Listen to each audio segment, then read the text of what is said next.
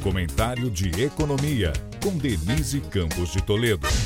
Vamos falar mais de empréstimos, porque o governo sancionou essa lei que libera o empréstimo consignado para quem recebe o Auxílio Brasil, com limite de comprometimento de até 40% do valor recebido. A nova lei também elevou para 45% o quanto que aposentados e pensionistas podem comprometer do rendimento nessa mesma modalidade de crédito. E ainda foi publicada uma outra medida, medida provisória, que aumenta o limite de crédito com desconto em folha para 40% do salário de servidores federais, desde que a soma de descontos, obrigatórios e facultativos, outros descontos também, não passe de 70% da remuneração.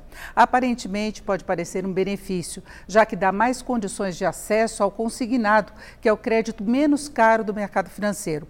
Mas é preciso considerar os vários riscos. Para começar, não há limite para os juros, que estão hoje ao redor dos 2%, um pouquinho mais ao mês, para os aposentados. Isso numa fase em que os juros básicos ainda estão sendo elevados pelo Banco Central. Portanto, os juros do consignado também podem subir mais. Se sabe também do assédio feito pelas instituições financeiras nessa modalidade, que tem desconto direto sobre a remuneração. O devedor não tem como atrasar ou deixar de pagar no caso de um maior aperto financeiro, sendo que, em princípio, quem recebe o Auxílio Brasil já é porque vive com dificuldades, tanto que houve a decretação do estado de emergência para aumentar o valor e o número de beneficiários bem pertinho das eleições. A aparente facilidade, até até para pegar os recursos e cobrir outras dívidas, pode fazer sobrar menos para as despesas básicas, como alimentação.